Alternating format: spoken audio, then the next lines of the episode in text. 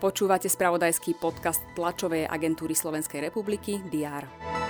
Mimoriadna situácia pre nedostatok pitnej vody platí aktuálne v 11 obciach.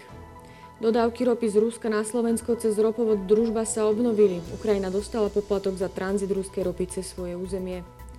Medziročná miera inflácie v USA sa v júli 2022 spomalila na 8,5% z júnových 9,1%, keďže ceny palív klesli. Aj tieto informácie rezonovali predchádzajúci deň, je štvrtok 11. august a s ním aj prehľad očakávaných udalostí. Vítajte pri jeho sledovaní. Lídry koaličných strán sa majú zísť v piatok, aby rokovali o východisku z koaličnej krízy. Premiér Eduard Heger opäť zdôraznil, že jeho prioritou je dovládnuť v štvorkoalícii do konca volebného obdobia. Do konca týždňa sa má stretnúť premiér ešte so šéfom SAS Richardom Sulíkom.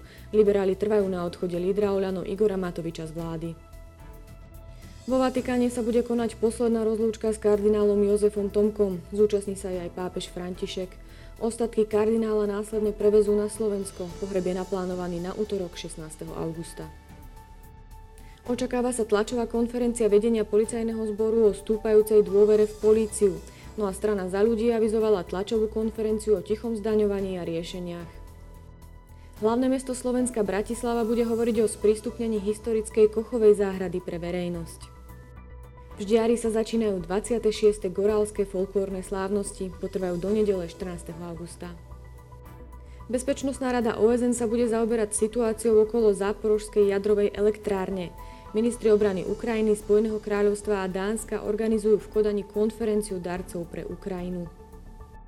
Tajvanská armáda uskutoční manévre, v rámci ktorých bude nacvičovať protivyloďovacie operácie. Ich súčasťou bude aj ostrá streľba. Sledovať budeme aj futbalové zápasy odvety 3. predkola Európskej ligy. Slovan Bratislava nastúpi proti týmu Olympiakos Pireus. V Európskej konferenčnej lige sa zastretnú Spartak Trnava a Rakov Čenstochová. Počas dňa bude prevažne polooblačno, ojedinele prehánky alebo búrky. Teploty sa budú pohybovať od 24 do 29 stupňov Celzia. Aktuálne informácie vám prinesieme počas dňa v spravodajstve TSR a na portáli teraz.sk. Prajem pekný deň.